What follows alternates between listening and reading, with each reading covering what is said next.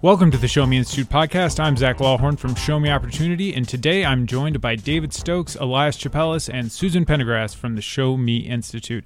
Susan, Missouri's Attorney General Eric Schmitt has made some more news this week. We've been talking about masks an awful lot uh, on this podcast.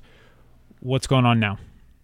Sure. Why not talk about masks some more? Um, as I've said on the podcast before, it must be confusing to be a parent because you think you know what's happening, and then they have to wear a mask, and then the Missouri Attorney General Eric Schmitt has fired filed a lawsuit against the 50 or so public school districts that have mask mandates right now, and um, trying to get those thrown out so that districts cannot have mask mandates. He actually got called out by the president's press secretary yesterday as one of the we're one of the states that's trying to do this. Um, I don't think that, to me, the most uh, successful way of going about this to get parents what they want is to is through the court system, and this is only really representing one group of parents: the parents who don't want their kids to have to wear a ma- to wear a mask.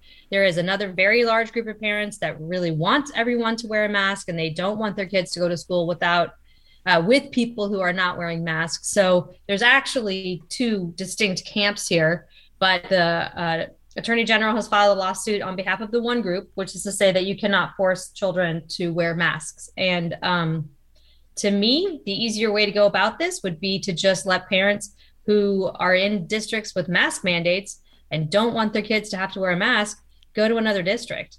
Uh, each of the places where there is a mask mandate has a district close by that without one, and parents could either switch to another district or switch to a private school. I've heard anecdotally of parents have just then throwing their hands up and pulling their kids out to homeschool them or to look for another option. And um, to a couple of states in particular uh, have responded to this Florida and Arizona. We've talked about this a little bit, but they put in emergency programs uh, Arizona's is funded with stimulus money, and um, parents who are in a situation they don't like can get a scholarship up to $6,700 and go somewhere else. Florida's a similar, they have a Hope Scholarship program that's designed for kids who are bullied, but in this case, they're considering kids who have to wear a mask to be bullied, and parents can use that scholarship program to go somewhere else.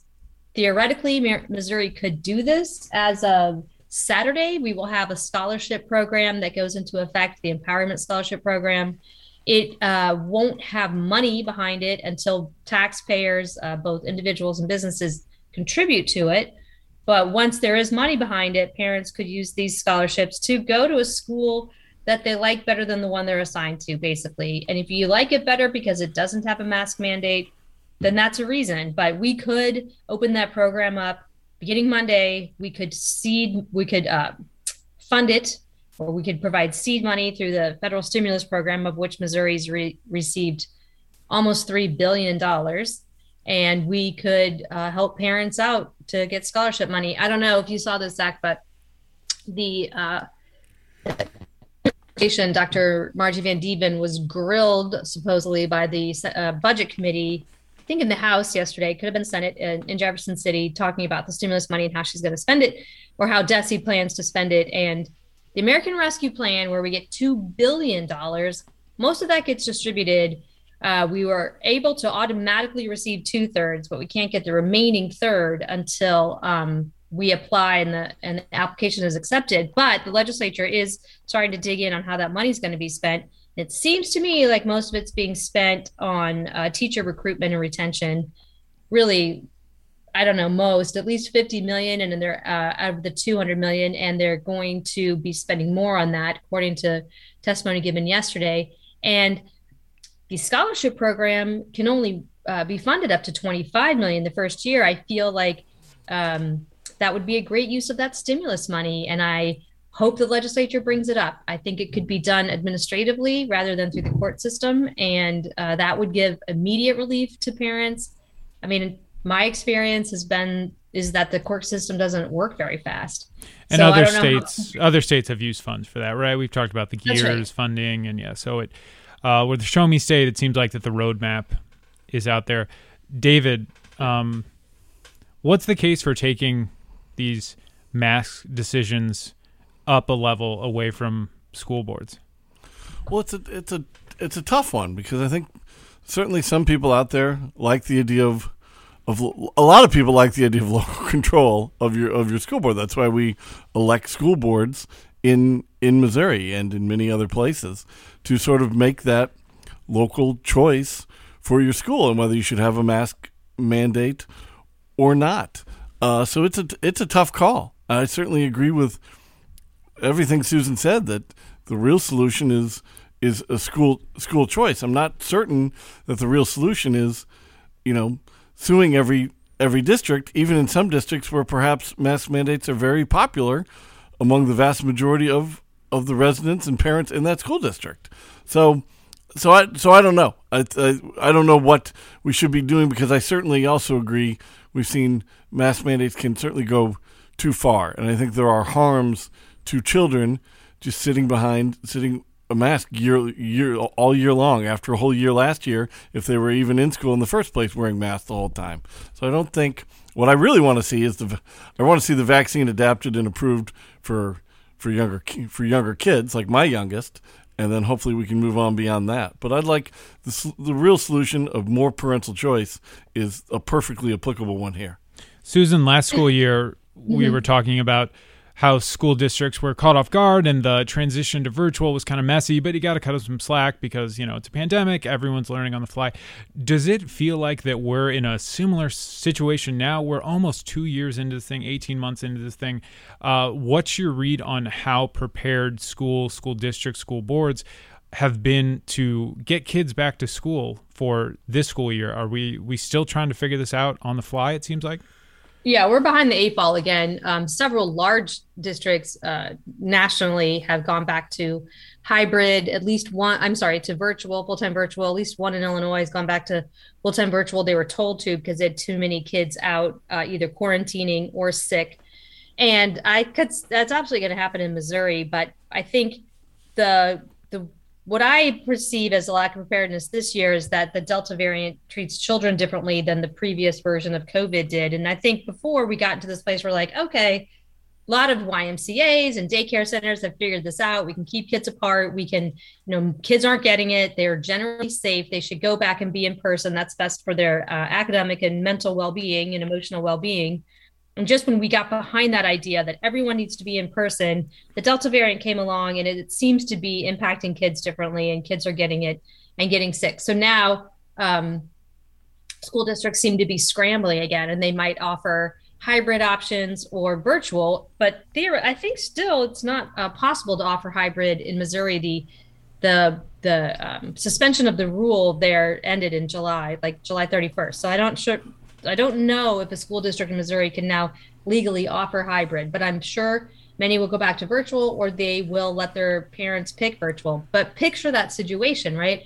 You're planning on a full-time in-person opening. You've got a whole, you know, you've got a third grade staff and everyone's coming in and you you set up your rooms and all of a sudden the Delta variant's happening. You've got people out quarantining and people out who knew somebody and now they're quarantining and they decide to let the uh, third graders pick virtual or not. Well, which teacher then has to be the virtual teacher? And ha- all, all, of a sudden, you have to go back to this whole thing of setting everything up online and Zooming that you would kind of put on the shelf. So I think it's going to be a very difficult to start to the school year. I think it's really unfortunate because um, a lot of kids are now really behind. A lot of kids, their last contact with formal education was like March of 2020, so 18 months ago. So I think it's going to be very challenging. I think this school year is when it should have been like major catch up time. It's going to be more like scrambling to deliver education. What I want to say to David's point, though, is I completely understand. And if I had a small child, I can imagine I would not want them to wear a mask all day for sure. However, anecdotally, what I'm hearing is that parents care about it a lot more than kids. And when you talk to kids, they're like, "How do you, you know? Do you, are you upset you have to wear a mask all day?" Generally speaking, the kids are like, "No, I don't really care. I want to go back to school. So I, I I'm not sure.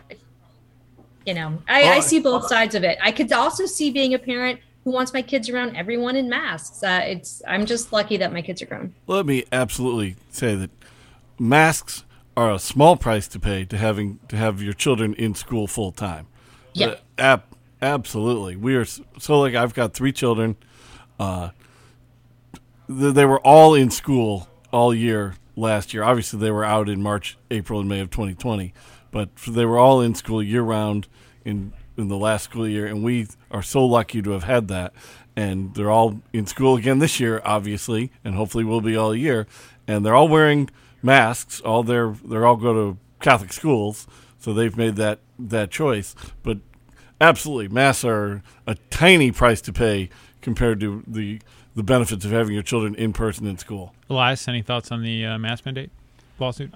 Hey, I uh, I do not envy the uh, people having to make these decisions. It's very um, politically charged. I know that um, I know at least some of your smaller towns. There's a it's a more of a minority of people that are worried about what's going on, but I think that I think it's best to leave it to those local decisions. I just feel bad for the sides that um, probably aren't going to get their voice heard on this. Speaking of local decisions, David, there is a building on Lindell in the Central West End that a developer wants to uh, redevelop, and there's uh, been some interesting twists and turns. So, what's going on? Well, it's the it's the fairly well known Optimist building right there at Lindell and Taylor. I think it's at the corner of Taylor there in the West End. That's a very that's the dead heart of St. Louis's wonderful West End neighborhood, not far from our offices here at Show Me Institute, and a, a building there that I used to live next to. I used to have an apartment in the building next to the Optimist Club, so I know the building well. And a developer wants to come in. Uh, first of all, the Optimist International wants to sell their building, like service clubs all around the country and world that don't have anywhere near the attendance and membership that they used to that they used to have. The Optimist Club is seeing the same problems as the Rotary clubs and Elks clubs and Knights of Columbus and many others. So they want a smaller building because they can't afford the upkeep on the large building that they had when they had a staff of 60 a few decades past. So they're trying to sell it, and one op- one developer has come in and wants to take the building, tear it down, and put up a very nice apartment building, market rate apartments. And they're not asking for any tax subsidies uh, for this new development, which is so important. But the city's preservation board has voted the other day to reject the demolition permit for the Optimist building, saying it's historically significant and needs to be preserved. And I'm not an architect, but and I appreciate historic buildings absolutely, but I, I don't see this building as reaching the level of historic significance that it needs to be preserved. And to have to have a company wanting to come in and add housing options to the city of St. Louis our, and our central quarter, add an apartment building, provide more housing units, not ask for any tax subsidies, and allow more people to live in that great area, and then have it shot down by a by a, the preservation board is, I, I think, in as I followed it more and more and learned more about it, I get probably more upset about it. I try to see both sides of the issue, but I think this is a very poor choice by the Preservation Board, and I hope some of the elected officials in the city can pressure pressure them to reverse that decision. And just to kind of take your your temperature on this broadly, David Stokes, big fan of preservation, right? I absolutely. I love. I was a history major in college. I love history. I enjoy. I enjoy great architecture, and I will I will admit that absolutely there are historically important buildings that need to be preserved. And I'm not opposed to the existence of a preservation board. I just think, like many government boards, commissions, or the like, there you know you get mission creep when you you save the buildings you want to save, and then you start well, let's think about some buildings we might need to to save that might not actually be as historically significant. So I'm not opposed to preservation boards at all. Uh, they have a role, but this particular decision I think is a bad one. Unlike the somewhat tougher decision out in Creve Coeur, where QuikTrip wanted to build a new gas station and convenience store on Olive Boulevard in in Creve Coeur, and a suburb of St. Louis County, and the uh, the neighbors were very much opposed to it. And we I definitely support local democracy and neighbor people getting involved in their communities. So the neighbors organized in opposition to this development. They were, had concerns about traffic and, and many many of the standard issues people have when they're just going to be changed to their community and changed to their neighborhood. And they were able to convince the city of Creve Coeur to reject the, the new QuikTrip right there. So the developers and the QuikTrip sued because uh, they thought that that decision by Creve Coeur was was wrong, and the judge agreed with them. So this is a really tricky issue. I think the judge is is probably right and from what I can tell here, from in my thoughts. They made the right decision because it's you can't have. You know, there are other gas stations in the area. It's already commercially zoned property. There wasn't a rezoning here. So, as much as I totally respect the citizens for fighting for in their community, and you never ever want to be cavalier about judges overturning uh, the process that we have through in our democracy at any level. You know, you have to be careful. You can't have a city approving uh, a subway shop on a block and then appro- approving a Jimmy John's next to it, and then a few months later rejecting the Planet Sub that wants to go in next to the other two. I mean, you have you have to have some consistency in these choices, and the lawsuit was uh, focused more on the fact that the city was being inconsistent. They had approved plenty of other gas stations in that area, and you have to you do have to be you can't have government by whim. You have to have consistency in these zoning and planning decisions, and I think the judge made the right call here. As much as I, there's certainly strong arguments on both sides. Well, I guess the thing I would add about this is I look, get a little hesitant with uh, judges ruling on some of these things. Um, I'm certainly sympathetic to people's, uh, you know, property rights in this whole scenario and the role that cities play, but you do see across the state a um, you know the concerns of traffic be, being used to um, kind of trample on people's property rights. I mean, when just for example, when Boonville had uh, the prospect of a casino, you know, because they needed to route traffic to this casino, they you know tore down a lot of people's houses, and so judges you know judges did come in there and say the city can do it and so I, I'm not while I'm not immediately saying I like I, I think Creve Coeur should have a should be able to get the quick trip, but I, I do get a little bit worried about what um, always going to the courts for something like this. Well, I, will I'll re- repeat again. I can't. What we should never be cavalier, or or not unconcerned about judges over stepping in to overturn things like that. It's it's always concerning, but sometimes sometimes it's right and necessary to, to do that. And I think in this case, the the the judge got it right and it made the right decision, as, as tough as that may be. And let's face it, Creve Coeur is a very upscale community. They didn't want a quick trip. That's what it feels like to me. And I feel like communities with less political power and community engagement end up with some of the things that communities don't want, right? So in this case, it did sort of um, did sort of reduce their capacity to uh, do to be a NIMBY, right? To not the not in my backyard reaction. So I don't know. I feel like if that continues, then all of like you, when I drive east and I drive through very poor communities in West Virginia, there's always like big chemical plants because they probably had no capacity to say no. You know what I mean? Mm-hmm. It's just like sort of does even the playing field in that in that regard. Right. I suspect that traffic was not the exact reason that everybody didn't want a quick trip in Creve Coeur. They probably just didn't want a quick trip. Right. David has have we always been this quick to uh, like Elias said, appeal to the courts? It feels like we're maybe becoming on the local level uh, very, very quick to litigation. We're becoming very litigious. Uh, in your memory, in your career in municipal policy, has it always been uh, has it always been like this? Well, I, I think it's always been like this for as long as as I've been active in in policy and government and politics.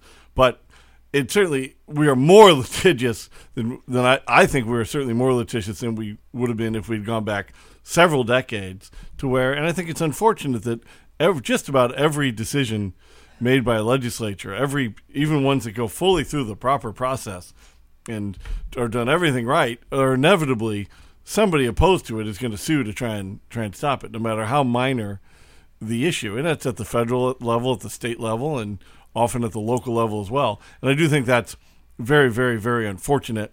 And it's it's just it's it's easier to hire a lawyer and try to stop something than it is to launch political campaign efforts to change your city council or change the leadership of your state legislature. I mean, that's really hard hard stuff to do to change to change that law and to take do all the political organizing and campaigning and policy work that that takes. So it's it's easier just to it might not be cheap, but it's easier to just hire a lawyer and see if you can win in court. And I, we do too way too much of it in a in Missouri now. Medicaid, Medicaid expansion being example uh, one, two, three, four, and five. And that's where we're going for our final topic. Elias, uh, what's the update on the Medicaid situation? Well, it's a mess. Uh, so a few weeks ago, the Missouri Supreme Court said the state needed to expand Medicaid, and then sent the issue back to the local uh, Cole County Court. And when the issue got to the court, the state said, "Hey, it's gonna like we'll expand Medicaid, but it's going to take us a little bit to get this uh, rolled out." And the court said, uh, "Too bad. You need to do it right now." And so uh, the news this week is that uh, the state Medicaid agency has been saying that you know you can go enroll for uh, or apply for enrollment on the state's Medicaid website, but they're not going to be processing any of the applications until October 1st. And so there have been quite a few articles this week um, up in arms about how bad that's going to be, and you know the saying the state's in contempt of court for not uh, you know enrolling people in this Medicaid program and expansion, but really what it highlights is something that I've been talking about for a while, which is that Missouri needed to fix its Medicaid program before it expanded in the first place. The state's Medicaid uh, software, the system running the program, is so old and out of date. It's it's incredibly difficult to change something as big as uh, Medicaid expansion would be. Just a few years ago, there was a whole issue of thousands of people coming off the Medicaid rolls, and it was essentially an update that happened to the state's enrollment system. Uh, the state saying it's going to take about 60 days just to get the system up to date, which is running COBOL. Uh, it's going to take 60 days to get the system so that when people that are eligible for Medicaid, when they go receive healthcare services, uh, the state will pay for them. That that's just how the system works, and it takes them a while to do it. And I mean, at another level, the state has not even applied to the federal government for Medicaid expansion yet. They have a lot of paperwork they have to file. And until all of this stuff gets ironed out, if someone that is eligible for Medicaid expansion goes and receives services in Missouri, the state's not receiving federal money for this. You know, the whole idea of Medicaid expansion was that the federal government would be throwing in all this money, this 90 10 match that people talk about. You know, the state wasn't going to be on the hook for anything. Well, if Missouri tries to cover health ca- coverage for thousands of people without any promise of the federal government throwing anything in, I mean, this is going to break the budget further than it was already uh, going to be broken in the first place. And so it's a real mess.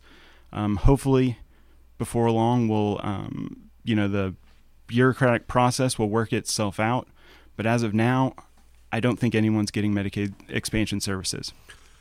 So, do you think, Elias? I have a question. Do you think sure. people are who were waiting for the court decision to get, say, surgery or to get some expensive medical services out are, are going to now go get those services and assume that the state's going to pay?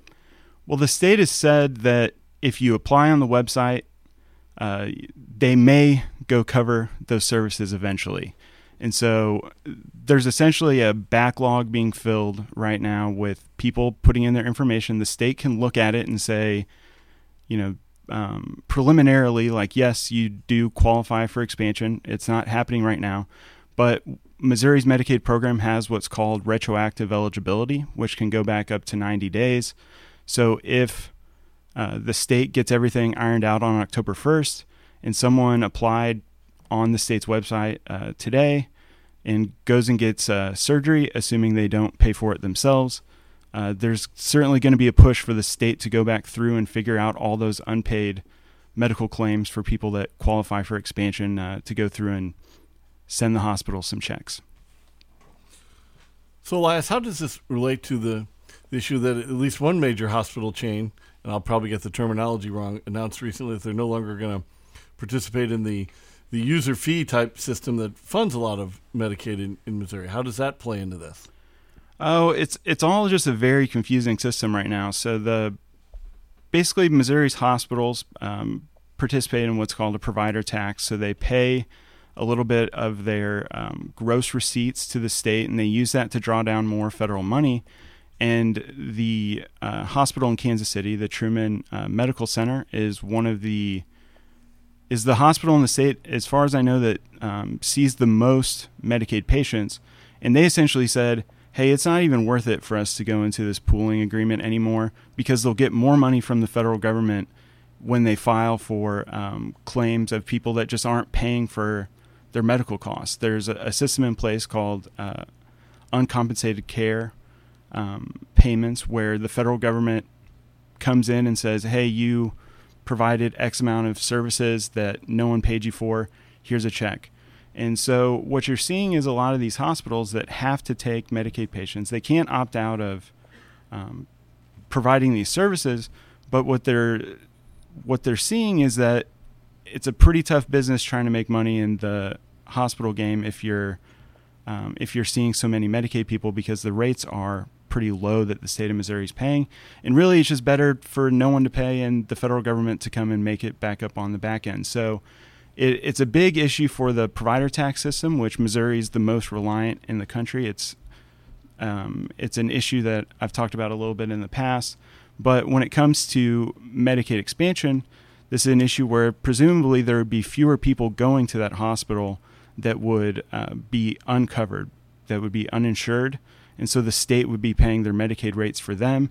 And I think you are going to start seeing other hospitals reconsidering uh, their participation in these different um, financing gambits. All right. Next week, David, what are you keeping tabs on? There's a big, there's a long time TIF development, tax increment financing development, in the floodplain of the Little Blue River in Lee's Summit. And it's been sort of percolating for a while. It's a big youth sports complex, retail, mega megaplex type type development. But of course, they want to use substantial tax subsidies, uh, be it both TIF and special taxing districts. Like I think they have a neighborhood improvement district on this one, which is essentially the same as a TDD or a community improvement district SID that we talk about a little more often.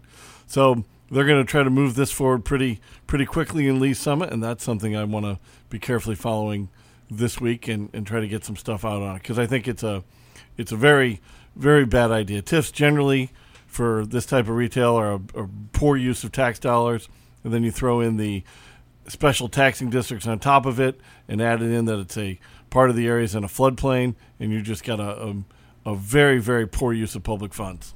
Susan. Well, I've heard that the 2020 2021 Missouri assessment assessment results may be out within a month. So I don't want to repeat myself the next few weeks, but I'm waiting to see those. And Elias. Uh, there is a low income housing uh, project being considered down by the Lake of the Ozarks, and the uh, city council down there is considering some rezoning to kind of get the wheels moving for such a project. They have to get a lot of stuff together before they would be applying for tax credits, but I'm keeping up to see if they go down that path because what you see with a lot of these tax incentive deals is that you get a town and a developer to invest a lot, make a lot of changes before they even apply for the state subsidies. And so by the time they get there, it's like, hey, you gotta you gotta pay for this because we've already devoted so much time to it. So I'm going to uh, keep up with that and see if the area of Lake of the Ozarks really wants this and if they are going to take all those steps before uh, it goes too far. Elias needs to make multiple work trips to investigate this in the Lake of the Ozarks over the over the, com- the coming weeks. The uh, the boat rental budget for Show Me Institute is going to dramatically expand. I understand. On September 8th, we have a legislative update with Senator Bob Onder and Representative Tracy McCreery. It's a free event, 7.30 in the morning. Go on to uh, showmeinstitute.org, RSVP, let us know you're coming. September 8th. All right. Thank you for listening and more at showmeinstitute.org. Elias, David, and Susan, thank you very much.